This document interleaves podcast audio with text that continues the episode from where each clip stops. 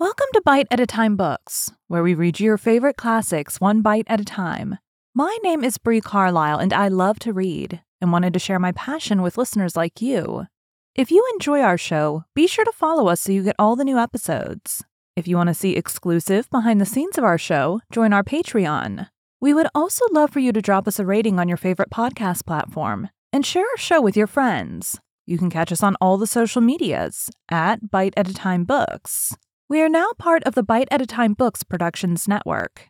If you ever wondered what inspired your favorite classic novelists to write their stories, what was happening in their lives or the world at the time, check out Bite at a Time Books Behind the Story wherever you listen to podcasts.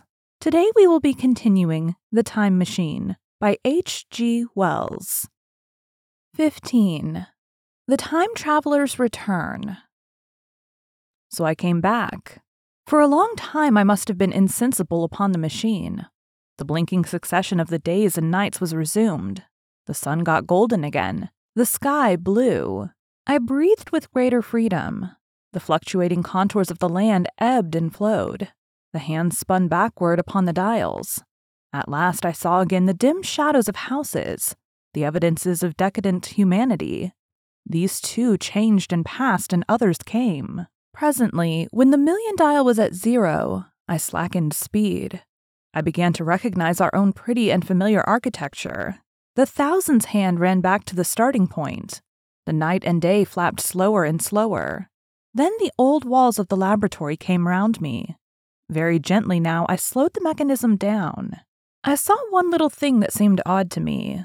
I think I have told you that when I set out, before my velocity became very high, Mrs. Watchett had walked across the room, traveling as it seemed to me like a rocket.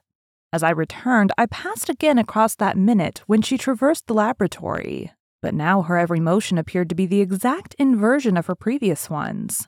The door at the lower end opened, and she glided quietly up the laboratory, back foremost, and disappeared behind the door by which she had previously entered. Just before that, I seemed to see Hillier for a moment, but he passed like a flash. Then I stopped the machine and saw about me again the old familiar laboratory. My tools, my appliances just as I had left them. I got off the thing very shakily and sat down upon my bench. For several minutes I trembled violently. Then I became calmer. Around me was my old workshop again, exactly as it had been. I might have slept there and the whole thing have been a dream. And yet, not exactly. The thing had started from the southeast corner of the laboratory. It had come to rest again in the northwest against the wall where you saw it. That gives you the exact distance from my little lawn to the pedestal of the White Sphinx into which the Morlocks had carried my machine. For a time, my brain went stagnant. Presently, I got up and came through the passage here, limping, because my heel was still painful and feeling sorely begrimed, I saw the Pall Mall Gazette on the table by the door. I found the date was indeed today, and looking at the timepiece, saw the hour was almost eight o'clock. I heard your voices and the clatter of plates. I hesitated. I felt so sick and weak.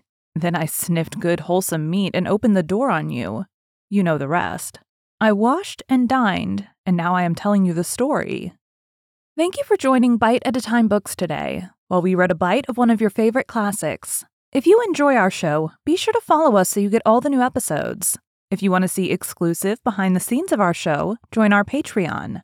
We would also love for you to drop us a rating on your favorite podcast platform and share our show with your friends. You can catch us on all the social medias at Bite at a Time Books.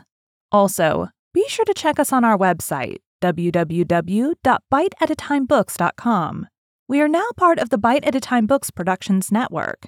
If you ever wondered what inspired your favorite classic novelists to write their stories, what was happening in their lives or the world at the time, check out Bite at a Time Books Behind the Story, Tuesdays wherever you listen to podcasts.